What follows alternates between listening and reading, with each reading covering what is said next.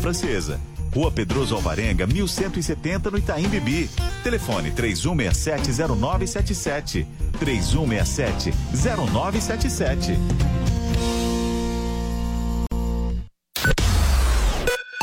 Jovem Pan News. Jovem Pan.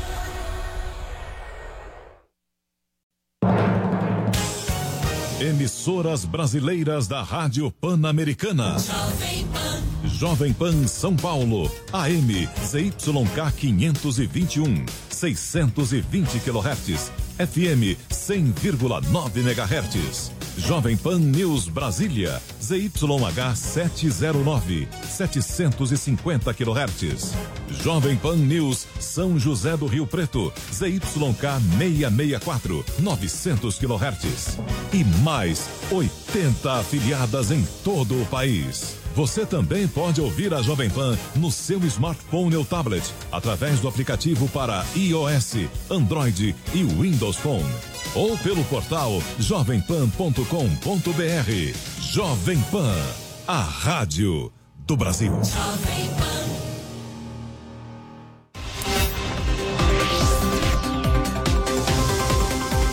Pra cima deles. Jovem Pan.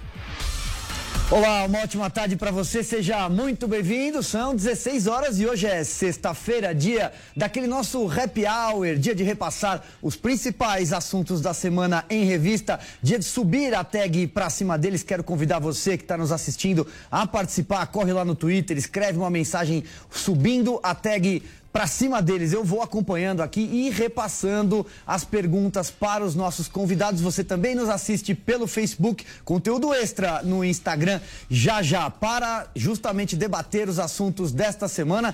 Tenho aqui no estúdio da Jovem Pan o Paulo Matias e o Tiago Pavinato. Senhores, sejam muito bem-vindos. Vou dispensar aqui credenciais, vocês já são conhecidos do grande público e também das redes sociais. Obrigado. Sejam bem-vindos. Obrigado, Silvio.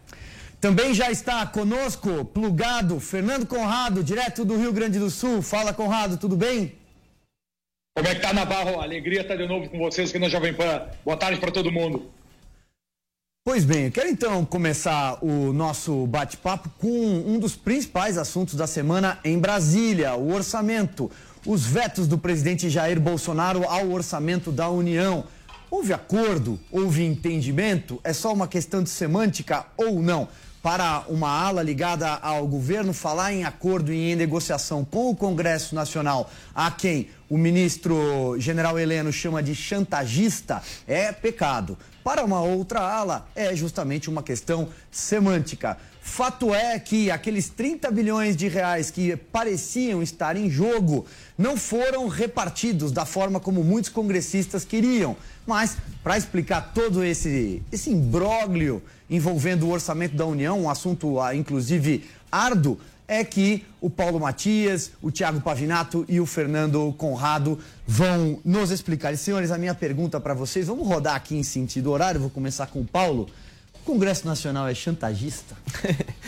Olha, é, eu acho que a população brasileira, eu como cidadão brasileiro, não posso de maneira nenhuma achar que nós temos em Brasília pessoas absolutamente bem intencionadas, né? Eu acho sim que nós temos uma, uma parte do Congresso absolutamente bem intencionada, gente séria que faz um trabalho não baseado naquilo que ele vai ganhar pessoalmente, mas naquilo que o país vai ganhar. Mas a gente não pode deixar de levar em consideração que sim, há sempre esse jogo, né, Silvio? Agora, nós também temos que avaliar que há uma necessidade, num sistema democrático que nós temos hoje, de se manter um bom diálogo e um bom entendimento, né? E quando as pessoas é, falam que, olha, houve é, o acordão, fechou, que bom que houve o acordão, né? Faz parte da democracia isso. A gente precisa resolver os problemas e avançar nas reformas e principalmente naquilo que o brasileiro precisa. O que a gente não pode é ter discursos absolutamente contrários e dizer que, olha, esse jogo aí não presta, tal. Não. Esse é o jogo, vamos fazer o jogo na maior decência possível, mas todos têm os seus interesses. O Congresso tem o seu interesse, a presidência da República tem o seu interesse, o Judiciário tem o seu interesse, a democracia é a convergência das instituições. Eu acho que isso é extremamente positivo. Diga, Tiago, eu vou repetir, é a mesma pergunta para você. Claro, o Congresso pode ser chantagista. A gente já olhou vários episódios na história em que o Congresso ele votou claramente contra os interesses da população, em que parlamentares votam absolutamente contra aquilo que sempre defenderam ou votam aquilo é, que se mostra manifestamente contrário ao que o seu público eleitor deseja. Mas uma coisa é o povo chamar um poder legislativo de chantagista. Outra coisa é o poder executivo, né, através do, do general Heleno, que é uma longa manos do, do, presidente da República, chamar o Congresso de, de chantagista, porque Afinal de contas, eles vão ter que sentar-se à mesa, eles vão ter que debater, vão ter que chegar a, a, a, a confluências para que se resolvam o, o, os problemas é, do país. Concordo com o Paulo na questão de que é, os acordos eles devem é, acontecer para que, que o país ele entregue né, aquilo, que ele, aquilo que ele precisa entregar para a população mas os acordos da maneira que tem sido feita no Brasil, por exemplo, o primeiro acordão que foi levantado é, é, é nesse, no ano passado ainda foi um acordo por razões espúrias. Né? Vocês protegem meu filho no judiciário, eu libero tais coisas para o legislativo e a gente faz caminhar outros tantos. Esse tipo de acordão não é saudável, é uma vergonha. Agora, nesse caso do veto, é, é um acordo de outra natureza, é um acordo é, que foi feito para estancar uma sangria desatada, mas, mas nós não sabemos ainda qual vai ser a resolução desse caso, porque a fatia de 30 bilhões caiu para 19 e a gente não sabe se esses 11 vão ser suficientes e não sabe se os 19 vão ficar na mão de um relator só.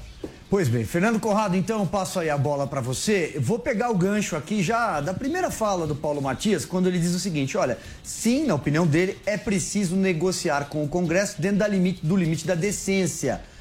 Aí a minha pergunta para você é a seguinte: aí você já tá, pela cara que você está me olhando, já estou te vendo pelo retorno, já sei, você já sabe qual é a pergunta.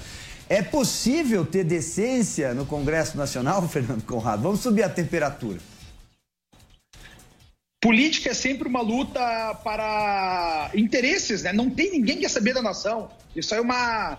Muitas vezes a gente vive nessa nossa ingenuidade de achar que alguém está querendo o bem da nação, a maioria do Congresso, que é o bem da população, os interesses da pátria. É tudo uma grande mentira. O grande objetivo deles ali é uma luta por interesses pessoais. Quando a gente fala ah, que o governo não pode chamar de chantagista, que isso é uma coisa contra a democracia, democracia é o poder do povo. O que a gente tem entre as instituições ali é a própria República e a próprio Estado. Então, ao meu ver, muitas, uh, nesse caso específico do orçamento dos 30 bilhões, graças a Deus o general Heleno falou, porque a imensa parte da população, ninguém sabia o que era o, orçamento impositivo, ninguém tinha a mínima ideia. Nem o Bolsonaro tinha ideia bilhões. do que era o orçamento Não. impositivo. Não, o que é pior que isso, uh, quando eu fiquei sabendo do orçamento impositivo, acho que fui uma das primeiras pessoas a comentar isso aí nas redes sociais, até mesmo antes do general Heleno, até foi uma alegria quando ele falou isso, que entrou pro, pro embate das grandes uh, emissoras de informação aí, a Jovem Pan teve um trabalho muito sério nisso aí. O que me surpreendeu foi quando eu fui ver a votação do orçamento impositivo, foram 426 votos a favor e 6 contra. E aí tu vai ver toda a grande parte do, do, do próprio Congresso tinha votado a favor sem saber o que estava acontecendo. Ah, porque as lideranças combinaram grande parte desse voto. Então é para a gente ver que ninguém não está nem aí para o Brasil, nem de uma parte nem de outra. São grandes interesses pessoais e a própria a, a, a, própria política em si é um log rolling, né? É aquela, a, aquele jogo americano que tem uma, uma tora no meio do rio e tem que ficar um tentando derrubar o outro ali em cima da tora. Agora, Conrado, posso só fazer uma, uma observação? Sempre. Eu acho que é Sempre. extremamente relevante a gente abordar isso. É, e vou falar aqui com a maior independência possível e sem nenhum tipo de paixão, porque eu acho que quando a política é feita com paixão com outra pessoa, ela nos cega e não faz a gente enxergar de fato o que está acontecendo. O que, que o povo brasileiro quer, tá? Vamos, vamos, Pavinato, me ajuda aí. O que, que o povo brasileiro quer? Vamos pensar naquele cidadão Aquele cidadão vai dizer que é absorvente. não, não é absorvente. Mas vamos, vamos, vamos, vamos, vamos pensar o que, que o povo brasileiro quer efetivamente.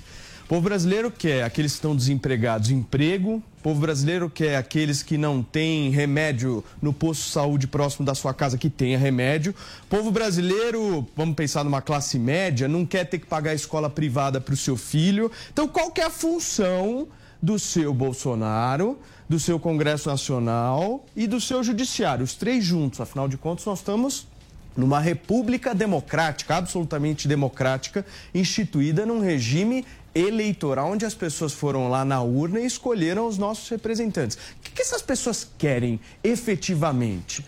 Que pare essa porcaria dessa briguinha de lá para cá, da discussão disso, daquilo e tal, e que se avance em questões absolutamente fundamentais para o país, como por exemplo a reforma tributária. Então, quando as pessoas chegam para mim e falam assim, Paulo, é, mas não, o Congresso está é, tá contra o país. Ou não, o Bolsonaro não quer dialogar com o Congresso. Eu sou daquele cara que estou olhando para você, cidadão brasileiro, e pensando o seguinte: pô, eu estou pagando imposto aqui, eu quero que esses caras se resolvam. Eu não aguento mais isso. Eu quero simplesmente que o sistema tributário no Brasil seja mais simples. Eu quero que se tire das costas do trabalhador brasileiro, do empregador brasileiro, a quantidade de, de encargos, de tributos que existem que dificultam completamente a vida de quem quer simplesmente melhorar a sua qualidade de vida. Então, o que, que eu gostaria? Eu gostaria, como cidadão brasileiro, que o presidente da República, e eu entendo as dificuldades da presidência da República, Conrado, não é fácil se relacionar com esse Congresso Nacional. Ah, não é fácil. É que o Bolsonaro não é também fácil. não sabe. Entendo, entendo ah. as pessoas bem intencionadas do Congresso Nacional, que são algumas, mas não são, infelizmente, a sua maioria, de querer fazer com que haja um bom entendimento. Mas esses dois entes da nossa federação precisam acabar com isso o mais rápido possível, porque isso está afetando diretamente a nossa economia. Como cidadão, nós temos que pedir. O problema isso. é que isso era uma pauta do Bolsonaro. 2015, 2016, ele foi para a Rede TV defender o orçamento impositivo, pedir o grito de independência do Congresso das mãos do nefasto Poder Executivo, quando ele não era presidente. Começo de 2019, Dudu embaixapeiro Bolsonaro foi à Câmara, está na TV Câmara para quem quiser ver, defendeu o orçamento impositivo também como uma proposta dele e do já presidente Jair Bolsonaro. O que, que um deputado é, é, é ele é eleito para trabalhar com o parlamentar. Ele tem que fazer atividade parlamentar. Ele não é mais ativista, ele não é mais militante, ele tem que ir na sessão, ele tem que discursar, ele tem que ler o, o projeto, ele tem que ler a porra que ele está votando. Ele tem que saber o que ele está fazendo ali. Se ele não concorda, ele pede uma parte, ele sobe no plenário, ele xinga, ele aponta o dedo, ele registra em ata. Agora, todos esses congressistas que estão mandando WhatsApp pedindo para ir na rua no dia 15, estamos defensores do Bolsonaro, somos defensores contra essa chantagem do Congresso, contra o Congresso tal. O que, que eles fizeram em toda a discussão do orçamento impositivo? Eu te respondo, olhe todas as atas de todas as sessões do orçamento impositivo, na nada, absolutamente nada. Ninguém falou um A. Eles for, quem foi, aliás, quem foi, porque também tem aqueles que se ausentam do Congresso, ninguém pediu uma parte, ninguém falou isso é um absurdo. Ninguém falou isso tem mas, que ser revisto. Mas, o, nada, o, nada. Deixa só, Qual é o... O, o... Paulo, deixa eu só trazer o Conrado também aqui para o nosso debate. Diga lá, Fernando Conrado. Primeiro ponto aqui sobre o silêncio dos parlamentares. Na realidade, o que aconteceu lá, esse acordo Vamos, vamos. Um pequeno. Para o nosso. O orçamento positivo é muito bom. Pequeno problema com a, com, a, com a transmissão aqui do Fernando Conrado. Vamos tentar restabelecer, então, o áudio, o áudio e o vídeo agora aqui cristalizou uma pequena intermitência, mas daqui a pouco o Rata tá de mas volta. É, é, verdade, ninguém fez nada. E agora eles estão aparecendo querendo assim, ah, olha, o Congresso está aprontando para o Brasil. Mas quando estava a discussão no Congresso, todo mundo lá. Então, mas, mas ou eles o... são bobos, bobos mesmo, que não sabem o que estão fazendo lá, ou eles estão fazendo a população de palhaço, dizendo agora, que agora a, querem mas, defender a população. Agora sim, agora sim, Fernando Conrado, de volta com a gente. Para você concluir seu raciocínio, eu creio que agora já estabilizou a sua imagem. Vamos lá. Que bom. Que ótimo, que ótimo. Uh, ah, para a gente ter um, um, uma claridade para o nosso ouvinte, tá? O orçamento impositivo é algo benéfico para a nação. Por quê? Porque nós estamos chamando à responsabilidade os nossos representantes, nossos deputados, em quem a gente votou. É muito bom a gente deixar parte do nosso dinheiro para quem está nos representando. O grande golpe que existiu aí foi eles fazerem um pulo de 10 bilhões que era negociado em si para 30 bilhões. Como é que isso aconteceu? Ah, aconteceu o silêncio dos deputados. Não foi bem o silêncio dos deputados. Né? A, a comissão mista de orçamento lá fez um, fez um encontro a portas fechadas e assim fechou entre as lideranças. Muita parte desse dinheiro ainda ficou, informações, segundo sites antagonista e alguns deputados que eu acabei conversando, eles informam que o objetivo desses 30 bilhões para emendas era conseguir projetos de reeleição, mesmo que inconstitucional, encontra o regimento do Alcolumbre e do Rodrigo Maia. Isso que a gente teve até então. Nessa, negocia... Nessa negociação agora, é, não é mal, tá não é mal um orçamento impositivo. Não, o problema, eu, eu também não é, acho. O problema foi a o problema para mim deixar na mão de uma pessoa só. E a quantidade. Do do orçamento. E a quantidade. Nós tínhamos quase 40% do orçamento livre brasileiro na mão do Congresso. Aí é uma disparidade isso. Vou colocar então só uma, uma, uma pimentinha aqui, já que você falou a palavra mágica emenda, né? Para você que está nos assistindo, às vezes a palavra emenda pode parecer um pouco árdua, mas o que, que será uma emenda? Vamos tentar didatizar um pouco. Cada deputado, cada um dos 513 deputados e 81 senadores tem direito a um valor, é um naco, é um pedaço do orçamento da União, onde ele deposita ali os seus pedidos. O que, que são esses pedidos? São obras nos seus redutos eleitorais, em parceria com os prefeitos. Ele quer fazer uma quadra poliesportiva, ele quer fazer uma obra de asfaltamento, levar uma ambulância para Santa Casa. Então, ele aloca esses recursos no orçamento da União. E, evidentemente, que a distribuição depois passa por diversas etapas, são negociadas em comissões. Temos aí a grande comissão do orçamento, como é, os três aqui estavam citando. E também num, num jogo entre o que o executivo quer, para onde o executivo quer depositar esses valores e, evidentemente, aonde os congressistas querem puxar. Fica um cabo de guerra. Daí então surge a questão: foi negociação, foi acordo, foi entendimento. Só queria fazer esse parênteses aqui, Paulo. Pode concluir aí o seu raciocínio, porque as, muitas vezes a gente fala emenda, que é um jargão político, para quem é comentarista político como nós, estamos acostumados, mas é, claro. o ouvido de quem às vezes está nos assistindo claro. pode causar algum ruído. Diga lá. Não, o que eu estou querendo dizer, gente, é o seguinte: ou a gente, é, como povo brasileiro, a gente se une no sentido de causar e o Brasil conseguir fazer as mudanças que realmente precisa. Porque da forma que nós estamos hoje, o Pavinato, vocês vai concordar comigo, é, o PIB não foi lá grandes coisas. Nós tivemos um PIB aí de 1,1%, aí tem aquela aí tem aí tem aquela coisa, tem aquela coisa de ah, mas o PIB público foi tanto, o PIB privado foi tanto, não interessa. ainda bem que saiu não depois interessa. do carnaval esse a questão, a questão, ver Silvio Santos então, cantando o PIB do Brasil não sobe mais. Pavinato, a questão central é que nós não tivemos um crescimento econômico da maneira como nós poderíamos ter. Não estou dizendo que foi um crescimento econômico ruim, mas eu acho que nós poderíamos muito mais. E o que, que a gente precisa se concentrar? Em promover as mudanças reais e efetivas. A gente, no Brasil, nós temos talvez um, um karma, eu acho, Silvio Navarro. Eu não sei se é um karma ou, ou é uma doença nos nossos, nas nossas cabeças, que é o seguinte: o Brasil perde um tempo um tempo. E tempo é dinheiro, é emprego, é boas políticas públicas sendo jogadas no ralo. Nós estamos em março, pessoal. Março. Quando Paulo Guedes fala que nós temos, acho que 15 semanas, 14 semanas, ele está correto nesse sentido. Porque daqui a pouco vem a eleição municipal, o país para de novo, a concentração é nisso. E mais uma vez, a reforma tributária fica para 2021, a reforma administrativa fica para 2021, a reforma política, que faz com que o brasileiro possa se engajar mais politicamente, vai ficando mais para frente. Tudo vai ficando mais para frente. Então, o que nós temos que trabalhar? É lógico, há limites nesse sentido. Mas eu fiquei extremamente satisfeito de ver o que aconteceu lá no Congresso Nacional, independente de quem tenha razão, se foi acordo, se não foi acordo. Eu não vou entrar nisso. Eu fiquei extremamente extremamente satisfeito porque resolveu o impasse. Pelo menos é, momentaneamente, mas resolveu. Então, beleza. Orçamento impositivo não muda a vida de ninguém.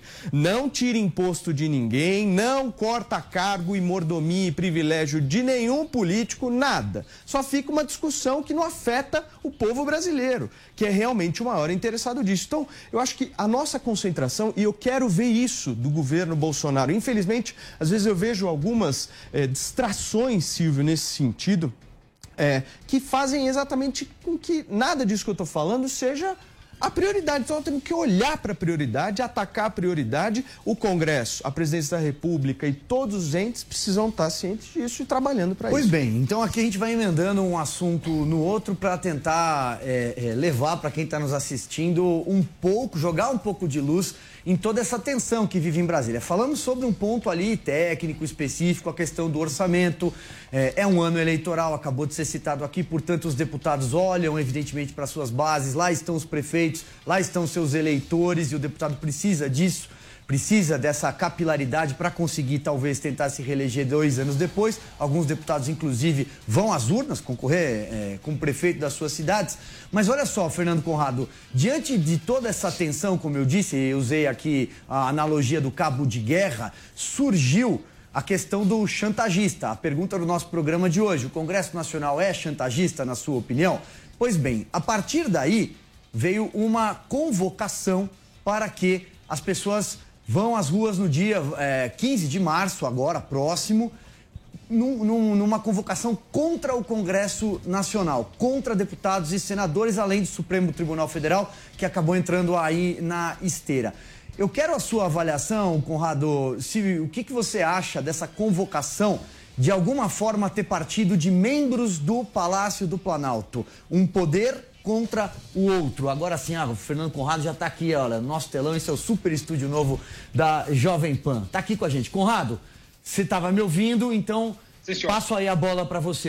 A partir do momento em que integrantes de um poder, né, naquela nossa praça de três poderes, executivo, legislativo e judiciário, convocam uma manifestação, convocam as ruas contra outro poder. Qual é a sua avaliação? Lembrando, evidentemente, que é um, um, governo, é um executivo que tem índices muito bons ainda de avaliação, ou seja, ainda tem o povo ao seu lado, ou pelo menos a maioria dele.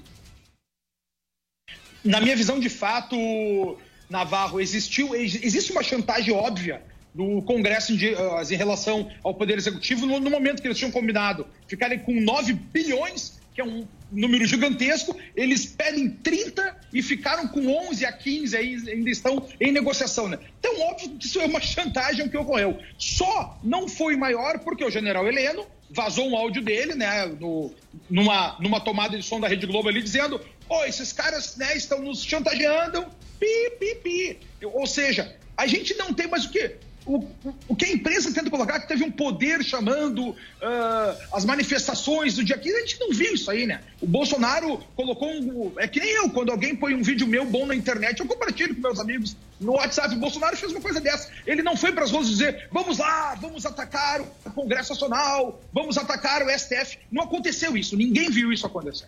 Né? E o que a gente tem com a, com, a, com a, população ainda é todo mundo acreditando nesse governo e achando que, de fato, comer lagosta no STF, liberar, não ter prisão em segunda instância, deixar o Lula livre é banditismo. Como a gente acha que pedir 30 bilhões para um único político do Congresso é banditismo. Não tem um cidadão comum que não ache isso banditismo. O o, o, o, Paulo muito bem falou ali antes que o que o cidadão comum quer é ter liberdade para trabalhar e ganhar o seu dinheiro, ele quer ter uma igualdade em relação às, a, a própria competição econômica, que a gente não tenha os super campeões nacionais ganhando dinheiro do BNDES, ou o Luciano Huck comprando jatinho com o dinheiro do BNDES, ou o Paulo Lehmann pegando 4 bilhões de dólares para fazer cervejaria, ele quer que a gente tenha condições de poder trabalhar adiante. Então, eu acredito que o povo está indo à rua para dizer isso, ó, deixa a gente trabalhar, deixa a gente fazer e não incomode o presidente. Quando a gente tem essas, essas pessoas, ah, pouco importa de onde é que veio o orçamento impositivo, claro que importa.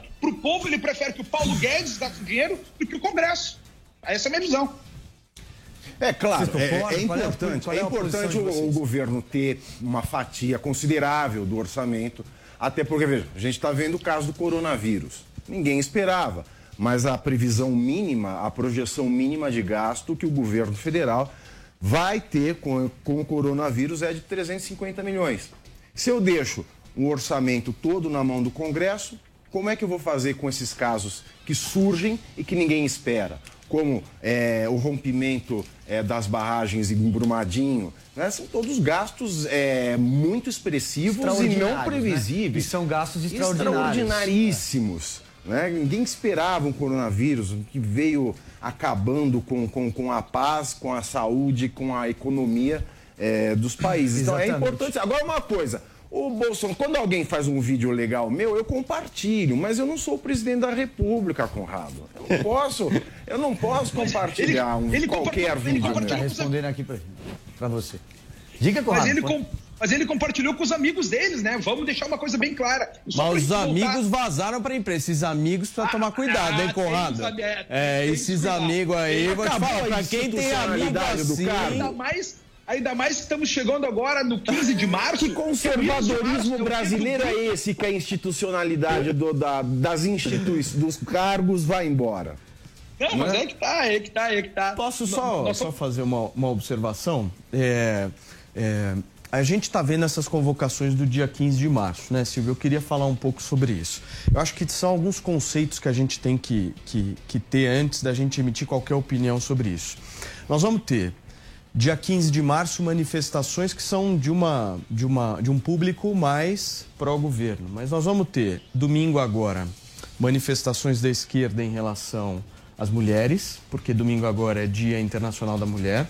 Dia 14 de março, nós vamos ter as manifestações em pró, em homenagem a Marielle, também de um mesmo público, o mesmo segmento mais à esquerda. E nós vamos ter, se eu não estou ah, enganado, mentira. no dia 18, é isso? 18 ou 18, é, 18 se eu não estou enganado, é 18, é que é a manifestação semana. da educação. Sim. Então, reparem na estratégia da qual eles estão utilizando. Eles fazem uma estratégia baseada em capítulos, em episódios, em histórias diferentes para chamar a atenção do povo brasileiro. Nós que somos cidadãos de bem, gente que trabalha, que rala, que quer ver esse país melhor a gente, na minha avaliação, está errando numa única questão. A primeira, nós estamos nos dividindo. A segunda, nós não temos uma causa concreta. Quando eu saí para as ruas, já saí para as ruas por diversas Você acha que vezes. É possível. Então, Silvio, só, é, só... unir as, a, então, as deixa, diferentes deixa alas, só, então, deixa os que apoiam o governo e entenda... a esquerda no momento que não, talvez não, o país, não, não, no momento não, não, inédito não estou... de tensão. Não, não, eu não estou falando de unir direita e esquerda, não, não, não, não, não estou falando isso. O que eu estou querendo dizer é o seguinte, nós, eh, quando eu fui para a rua eh, em 2015, 2016, nós tínhamos uma pauta absolutamente definida. Então, nós fomos para a rua buscando o impeachment. Nós saímos para a rua para defender a reforma da Previdência, nós saímos para a rua para defender a segunda instância, são pautas. A partir do momento em que nós temos qualquer tipo de manifestação, seja esse da esquerda, da, da direita, do centro, qualquer manifestação, que a pauta seja apoiar uma pessoa isso não cria um engajamento necessário para fazer as mudanças. Mas, o Paulo, só para então, no, o que, no meu papel que aqui tô... de, mediador provocador, é, no caso das manifestações do dia 15 de março, pelo menos é, na minha concepção, são manifestações convocadas em repúdio ao Congresso Nacional Sim. e o Supremo Tribunal Federal na esteira. Sim. E não exatamente. E a personalidade do presidente também. É, o quê? Há, há Tem um culto da personalidade não, do mas presidente. Mas em momento algum foram também. convocadas para que o fossem vídeo que o Bolsonaro passou, não, ele isso, tomou isso uma eu vi, facada eu por vi, nós. Eu vi várias, eu vi várias convocações. Por isso que eu estou dizendo, gente, nós não podemos ser cego e nem servir a político nenhum. Se for para servir a político, não contem comigo. Eu quero servir a ideias, a causas absolutamente claras. Porque político, a gente uma hora a gente gosta, outra hora ele vai lá e decepciona a gente. Então, o que, que o que, que eu estou querendo dizer, Silvio? O que eu estou querendo dizer é que essa manifestação do dia 15 de março, na minha avaliação, ela poderia ter um impacto muito mais forte do que ela está tendo hoje. Se nós tivéssemos uma causa absolutamente definida, que a gente, infelizmente, hoje eu não estou enxergando. É uma causa um pouco distorcida ainda. Perfeito. Perfeito. O debate hoje está ótimo, acalorado, cheio de ideias. Infelizmente, eu tenho que fazer uma janela comercial, um break, mas são só três minutinhos. Não saia daí que daqui a pouco pra cima deles está de volta.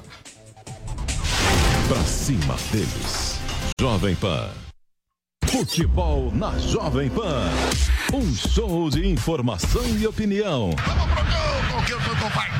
Aqui, a mais vibrante transmissão com a palavra de quem faz o jogo e a emoção da bola rolando.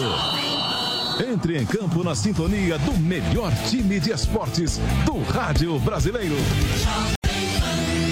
E o Corinthians volta a campo finalmente. Amanhã pelo Campeonato Paulista, encara o Novo Horizontino às 7 horas da noite, né? Com total cobertura da Jovem Pan. Um jogo muito importante para o Corinthians nessa temporada. A fase não é boa, Thiago Nunes tem sido contestado por muitos torcedores. Johnny Gonzalez não treinou, tem dores musculares e, portanto, está fora dessa partida. E o Pedrinho, né? Não vai jogar também. O Benfica de Portugal pediu ao Corinthians para que ele fosse liberado, não fosse relacionado. Corinthians atendeu a esse pedido. E o Pedrinho vai viajar a Portugal ainda nesse fim de semana. Ou sábado, ou domingo, ou amanhã, ou depois de amanhã, Pedrinho vai a Portugal para fechar finalmente os últimos detalhes com o Benfica, né? Então Pedrinho vai realmente deixar o Corinthians. Vai se apresentar oficialmente como atleta do Benfica a partir do dia 1 de julho. Com isso, o Corinthians deve a campo com Camacho, Cantídio, Luan, Wagner Love, Janderson e Bozelli. Este é o setor ofensivo do Corinthians para pegar o Novo Horizontino. E conversamos com Felipe Isabella, que é advogado, possível candidato à presidência do Corinthians. Ele tem a intenção de uma candidatura única de oposição.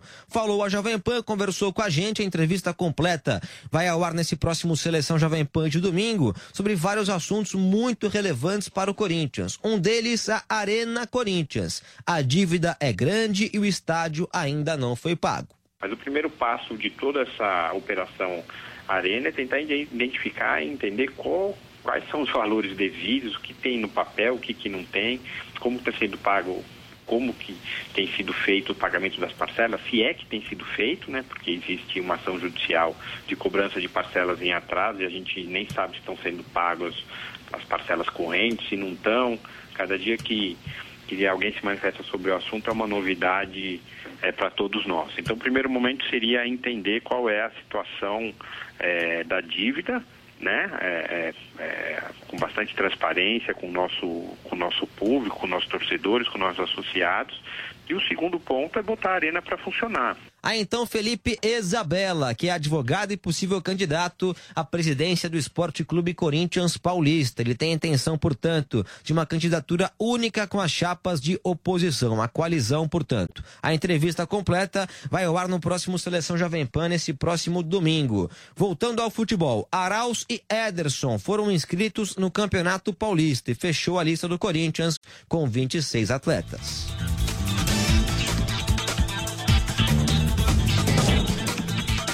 Bem, estamos de volta. Este é o Pra Cima deles, aquela nossa resenha semanal, nosso happy hour, momento em que a Jovem Pan traz convidados, também os seus comentaristas aqui da casa, para repassar em revista os principais assuntos da semana. Nós, no primeiro bloco, falamos sobre a tensa relação, o cabo de guerra entre o Congresso Nacional e o Palácio do Planalto. Né? Ficou aqui a pergunta que a gente está circulando, inclusive nas nossas redes sociais, e você pode participar usando a hashtag Pra Cima deles: é Congresso Nacional é chantagista?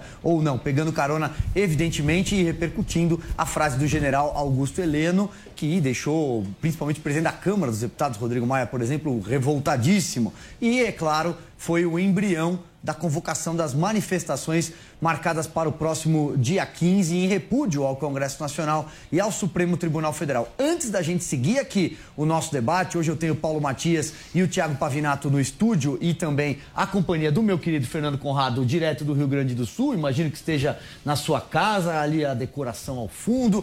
Antes disso, quero abrir muitos espaço. Oscars, muitos Oscars. Os Oscars todos ali, exatamente. Antes disso, eu quero abrir espaço aqui para o jornalismo da Jovem Pan, porque neste horário, todos os dias, o Ministério da Saúde tem atualizado o quadro, o cenário sobre o coronavírus no Brasil. As autoridades de saúde em Brasília se reúnem, dão uma entrevista coletiva, atendem aos jornalistas e também exibem ali alguns dados, alguns números. Os últimos números que acabaram de sair são o seguinte: o Brasil tem neste momento 13 casos confirmados de coronavírus.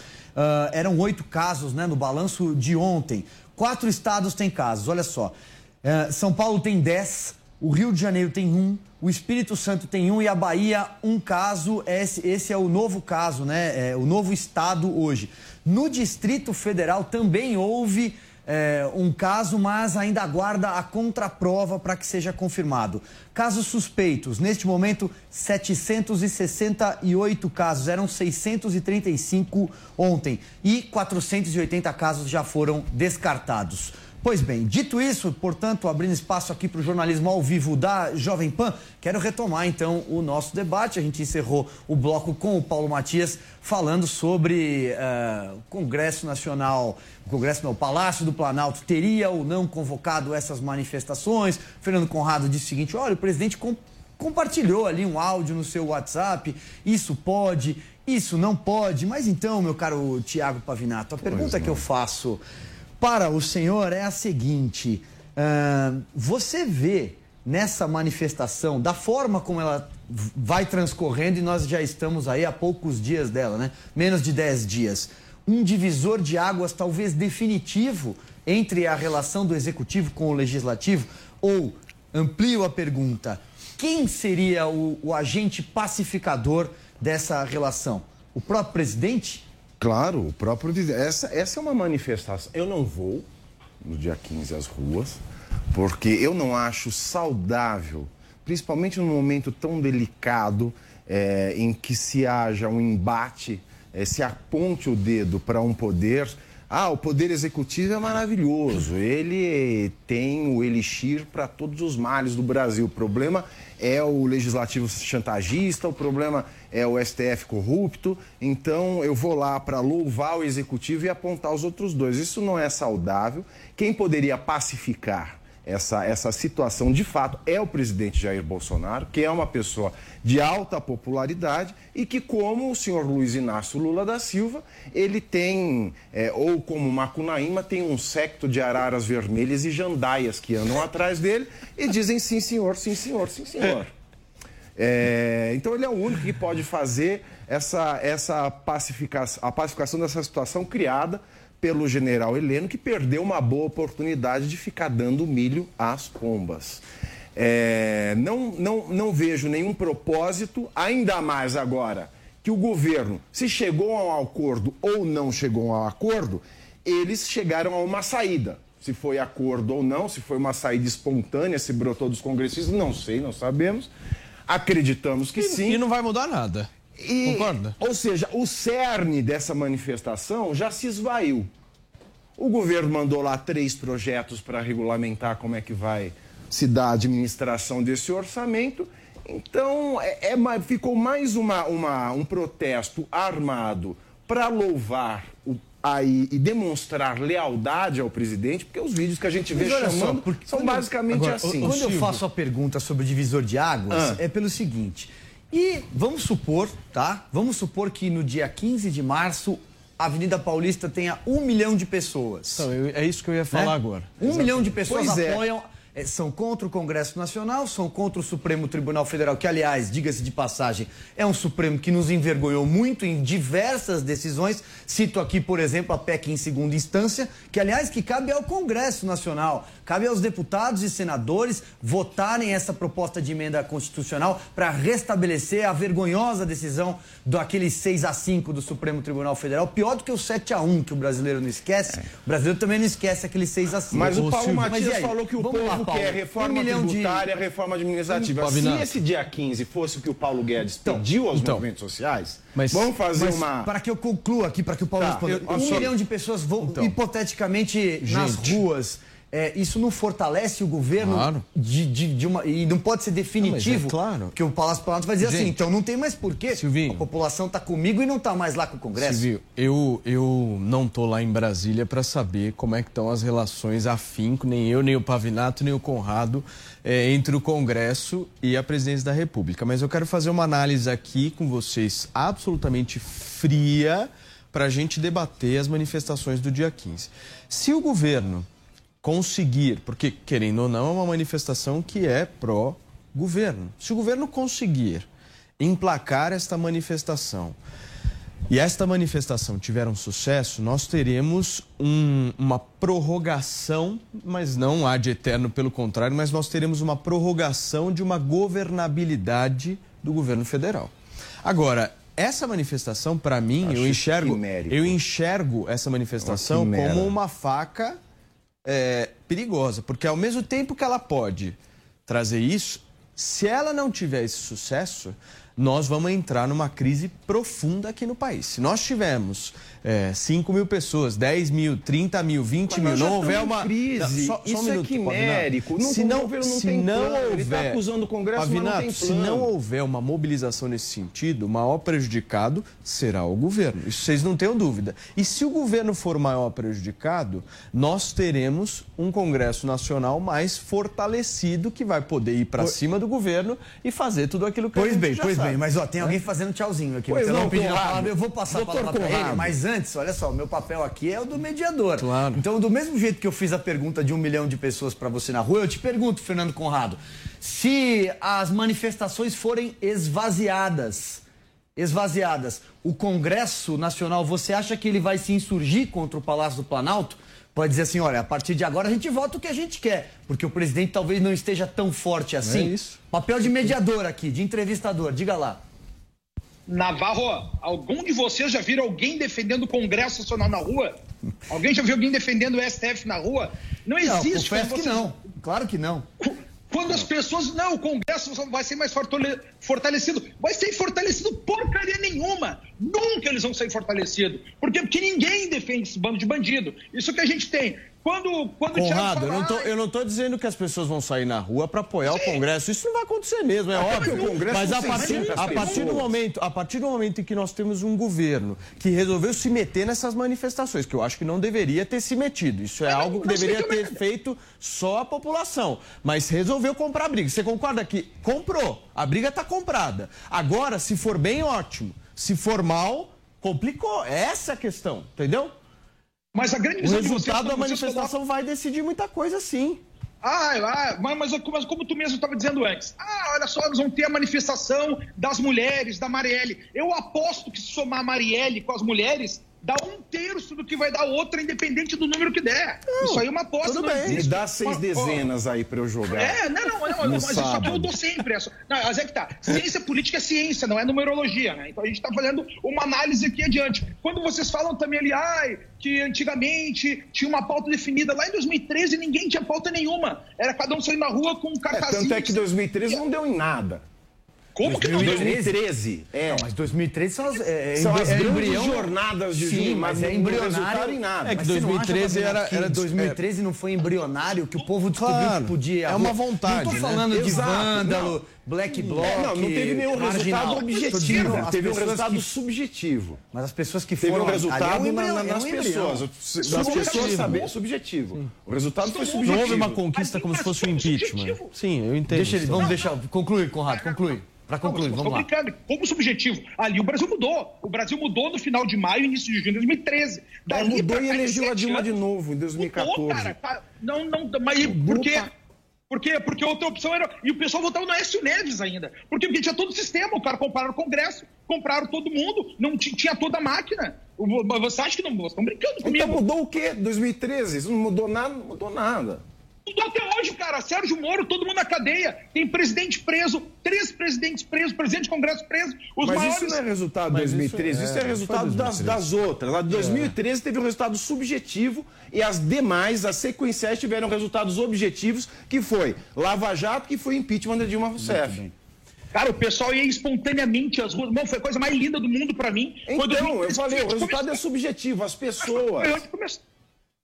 Foi onde começou. Mas, mas também, em 2015 também não. Foi lá que tiraram a, presidente da República. A presidente da, República saiu no. Bom, no final mesmo. Mas outra coisa que eu quero dizer: não existe esquerda também no Brasil hoje. Ai, manifestação de esquerda, existe uma polarização. A esquerda não existe. Se a gente tivesse hoje votação para presidente da República de novo, Bolsonaro ganharia. E se ele botar o Sérgio Moro de vice, ganha primeiro turno. Isso é uma bobagem, ficar dizendo que tem esquerda, tem força, a esquerda está falando, a esquerda. A esquerda não existe. Quem está falando aqui isso é o Bolsonaro. Se não me apoiar a esquerda, quem está falando isso é ele. Eu também acho que se o Bolsonaro fosse- tivesse uma eleição hoje de novo, o resultado seria o mesmo.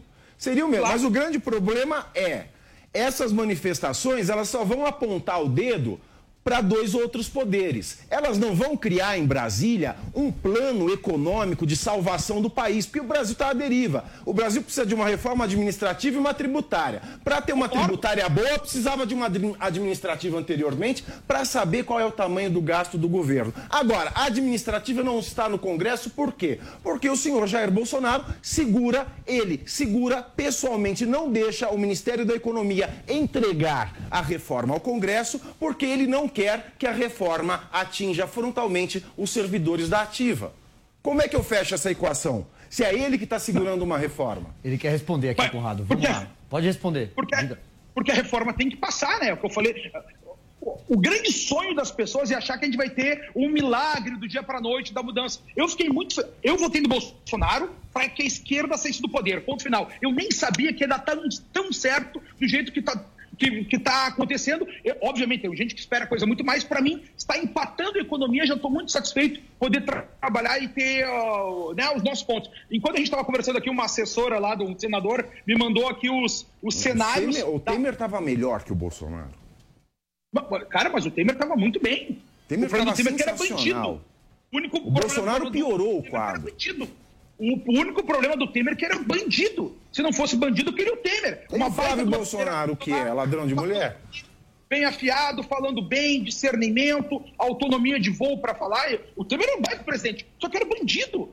Entrou Bolsonaro e que não era bandido. Foi o que sobrou. O, a esquerda, nenhum dos outros tinha frente para concorrer contra isso. Isso que, cara, o povo só ganhou porque a esquerda perdeu. Parece uma coisa boba que eu estou dizendo de um mês, mas é a mais pura verdade. Que a gente vai ter agora nos dias 15, que é o dia 15, são os idos de março, né? Do, do traidor do Júlio César, lá quando mataram o Júlio César. Não, mas tá, tá, tá, aqui. Vai ter dia 15, tem manifestação, vai chegar no dia 16, entenda. o governo federal vai fazer o quê? O, o Pavinato, é, isso, é exatamente isso que eu quero perguntar. Eu quero perguntar o seguinte, até para o Bernardo aqui.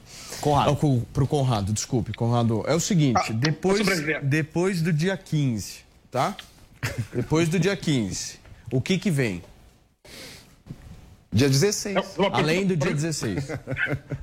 Diga, diga, ele quer responder. Vamos. não, na, na, minha visão, vem poder com mais força. E o que interessa nessas manifestações não é o governo, porque o governo não está nem aí. O governo Bolsonaro tem essas frentes econômicas dele, tem a frente ideológica dele, tem, tem, tem a frente de, de log rolling com o Congresso, as três frentes que a gente tem. O que interessa para esse povo vir às ruas é o establishment ver que já não está mais adiantando. Quando a gente tem a grande mídia, está acabando os argumentos da grande mídia contra o Bolsonaro. Se o Bolsonaro fosse um pouquinho mais esperto, que às vezes. Às, às vezes eu acho que a gente tinha que ter Vera um de falar isso. Jegue oh. ou gente. Não, mas a Vera. Não, o Conrado, Conrado. vamos retomar aqui, vamos, vamos seguir, vamos seguir com, tá. com, com, vamos seguir com o nosso debate aqui. Para tá. concluir, Conrado, vamos lá. Na, na, minha visão aqui, é, o povo se manifestando à rua, e a gente vem num, num, lugar comum do Ulisses Guimarães, né, que os políticos só ouvem quando, os, quando o povo vai à rua. Eu, na minha visão, essa manifestação é para o establishment continuar vendo, ó, não está adiantando a nossa guerra, não está adiantando a, a, mídia tradicional atacar, os políticos tradicionais atacarem, os, o, os empresários que tinham treta com o governo continuarem atacando. Isso aí não está mais dando certo. Eles vão ter que se rearrumar. O que eu mais queria era o que o Thiago falou, que a gente tivesse uma convergência dos dois lados, né, numa união comum para o bem geral da nação. O Bernardo, eu acho meio absurdo. O Conrado, desculpe, estou falando Bernardo. Tem problema, não tem problema. O Conrado, deixa eu te falar uma coisa. É, eu acho que quando você fala que o Bolsonaro está é, tirando a argumentação toda da mídia nesse sentido, eu discordo. Vou te citar um exemplo aqui.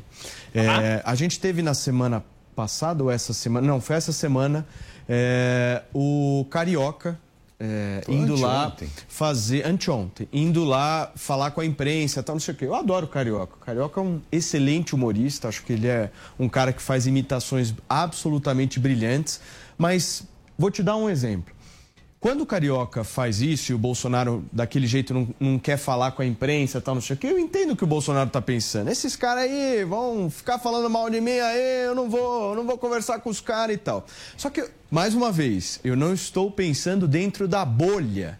Esqueçam a bolha. Eu estou pensando no cidadão que quer ver alguma coisa diferente mudar para valer.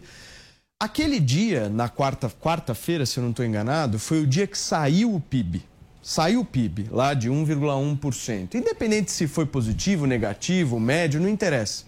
Eu, como cidadão brasileiro, eu estava esperando para ouvir o presidente. Eu queria ouvi-lo. Inclusive para que eu, por exemplo, tivesse mais argumentos para poder defender a política econômica que eu defendo que o Paulo Guedes está fazendo aqui. Mas não houve aquele papo todo, tal, aquela coisa que para mim só gerou, só gera o discurso. E aí a gente fica pautado sobre a coletiva que o carioca foi no lugar. E Ou deu seja, banana sabe, para os tipo, Não faz o menor sentido isso, entende, Conrado? O que eu estou querendo dizer é quando você fala o presidente não está dando a, a, a, munição, eu já, eu já discordo dessa postura. Eu não, acho que não, dá não que e dá e dá assim é, de bandeja para uma situação que poderia nem ter existido, entendeu? Eu tenho uma preocupação assim, ó, muito séria. Eu vou só. Assim, ó, eu, eu, complemento. Eu não falei que o presidente não dá munição. O presidente, inclusive, eu acho que a Jovem Pan poderia criar um quadro aqui, jegue ou gênio, né? Porque colocar o Carioca para falar ali no dia de combate de, de, informação com a imprensa deveria ser o presidente falando. E o presidente dá todo de informação ali, inclusive eu gosto mais do porta-voz dele falando, acho um cara um humor fino, informa muito bem. Mas assim, ó, quando eu falo que a imprensa não tem mais argumentos, é dizer que a economia está errada, que o Bolsonaro não está fazendo uma boa gestão de segurança, não está fazendo uma boa gestão de educação. Não tá... Isso aí já, já perdeu o argumento. Ah, né? sim. O Ministério da Educação contrata uma empresa acusada de corrupção certo. em vários Tudo estados certo. e ainda faz propaganda em rede social para que todo o país para que as prefeituras de todo o país contratem aquela empresa, que o CAD avisou para não fazer negócio com aquela empresa, não tem como eu, eu não, mas, olhar com bons isso, olhos tá. a gestão não, da educação brasileira. Deixa eu, Ô, Conrado, deixa eu colocar mais um tema aqui. A gente acho que conseguiu passear por, pelos principais assuntos que permearam ali, que pautaram a semana, evidentemente, mas eu acho que a gente não pode esquecer de falar da posse da Regina Duarte como secretária da Cultura, ao ser empossada depois de algumas semanas do que o, do que o presidente Jair Bolsonaro chamou de namoro, aparentemente agora a ali uma, um casamento, uma formalização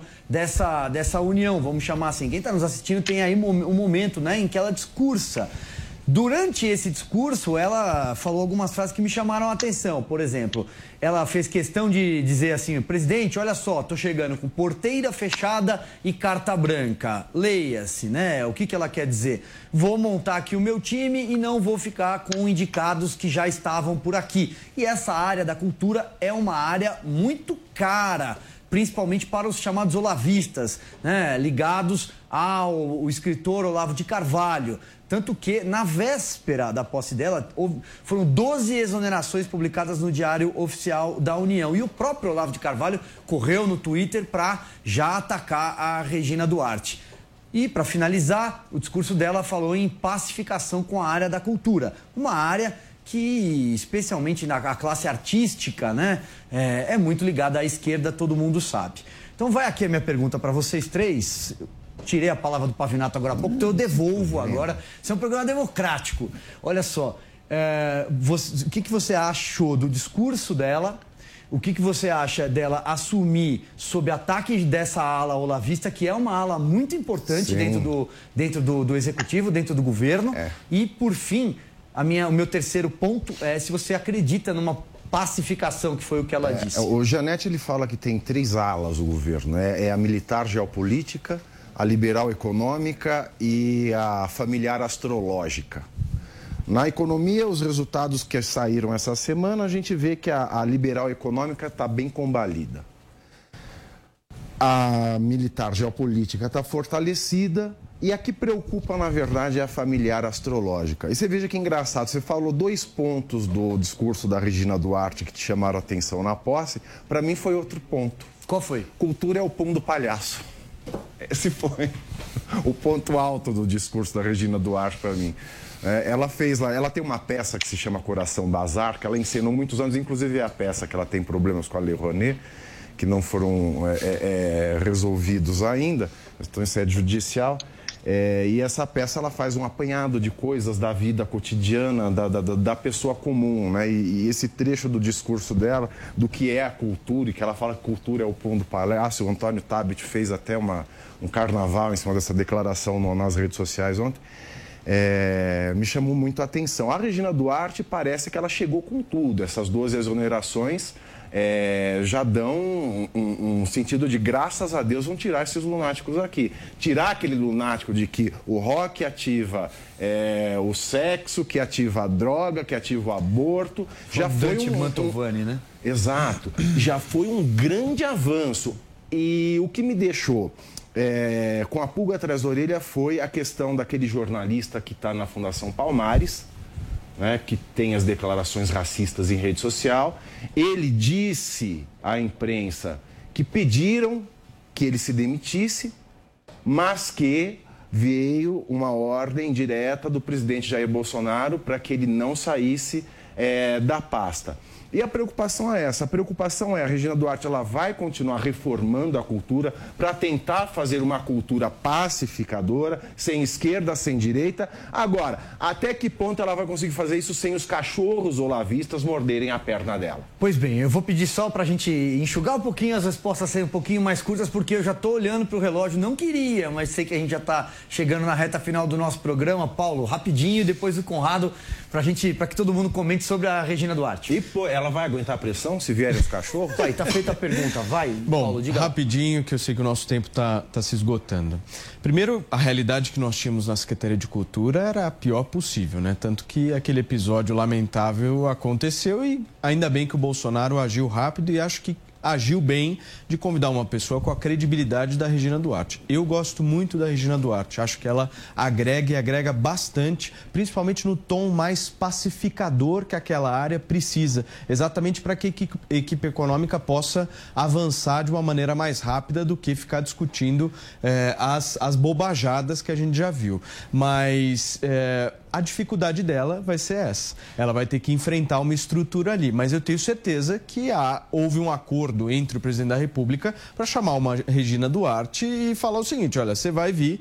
Você vai fazer isso, agora se não fizer, aí a gente vê as cenas do próximo. Vamos ouvir o Fernando Conrado, senão não dá tempo dele comentar. Diga lá, Conrado, já caminhando para o último comentário aqui do nosso programa. Rapidinho. Para mim, a, a, a, parte da, da cultura ali é o fronte da batalha ideológica, não tem que ser pacificado isso aí. Na minha visão, o governo botou a Regina Duarte para ter um apelo popular. Para mim, não deveria ser ela, tinha que ser um cara técnico para trabalhar a cultura. Não tem pacificação com a esquerda nesse fronte. Aqui tinha que ser guerra, guerra e guerra. Essa é a minha visão bem clara. E se a gente está numa batalha ideológica, a cultura é o principal fronte de batalha. Não tem pacificação. Errou botar a Regina Duarte. Muito bem. Conrado, amigo, grande abraço. Obrigado por ter participado do Pra Cima deles. Fiquem com Deus aí. Muito obrigado Volte sempre, hein? Beijo aí pro, pro Thiago, beijo pro. Beijão, Conrado, obrigado. beijo. Esse é o nome, Paulo.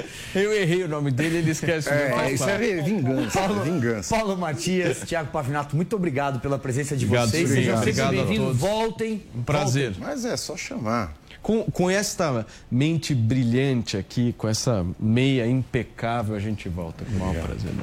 Dito isso, muito obrigado a vocês que nos acompanharam. Muito obrigado pela sua companhia. Muito obrigado pela sua audiência. Todas as sextas-feiras, às 16 horas, o Pra Cima deles vai trazer convidados, vai trazer os seus comentaristas para repassar os principais assuntos da semana. A gente se vê na próxima semana. Até lá.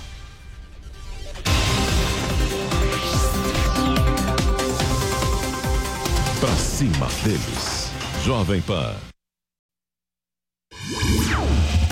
Quer ser uma pessoa bem informada? Eu tenho uma novidade para você. Agora você pode receber todo o conteúdo exclusivo da Jovem Pan diretamente na sua caixa de e-mail. Assine nossa nova newsletter e tenha acesso ao melhor conteúdo de política, economia, esportes e entretenimento diariamente às 10 horas da manhã, logo após o Jornal da Manhã. Para se inscrever é fácil. Acesse jp.com.br cadastro e informe seu e-mail. Veja como é fácil ser uma pessoa bem informada. A Jovem Pan está com você em todos os lugares e em todos os momentos. De manhã, informação e opinião na medida para começar o dia do jeito certo. Bom dia, ouvinte da Jovem Pan. A partir de agora, manchetes do Jornal da Manhã. No começo da tarde, a equipe de esportes da Jovem Pan entra em campo com você. Olá, estamos juntos mais uma vez para mais uma edição do nosso Esporte. Para analisar os lances polêmicos e discutir à vontade. Não é porque o mundo aplaude que o cara tem razão em tudo, Flávio. Ao longo do dia, nossos repórteres não deixam escapar nada. O ministro da Educação é contra os principais assuntos. A notícia de última hora. A gasolina vai voltar a subir. E aquilo que mexe com a sua rotina. As fortes chuvas que atingiram vários.